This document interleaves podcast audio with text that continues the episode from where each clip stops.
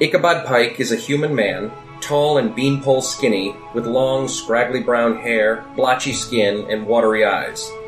He has a heavy blue cloak over a Bell's Run constable uniform, carries a staff with a glowing blue gem on top, and wears leather goggles stylized to look like eagle's eyes.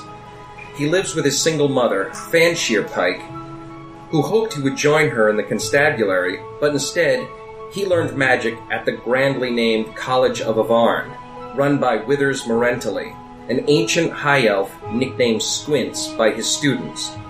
Ichabod loves magic and is a quick learner, but sometimes his imagination runs wild, especially when he doesn't know a thing, and he might make stuff up.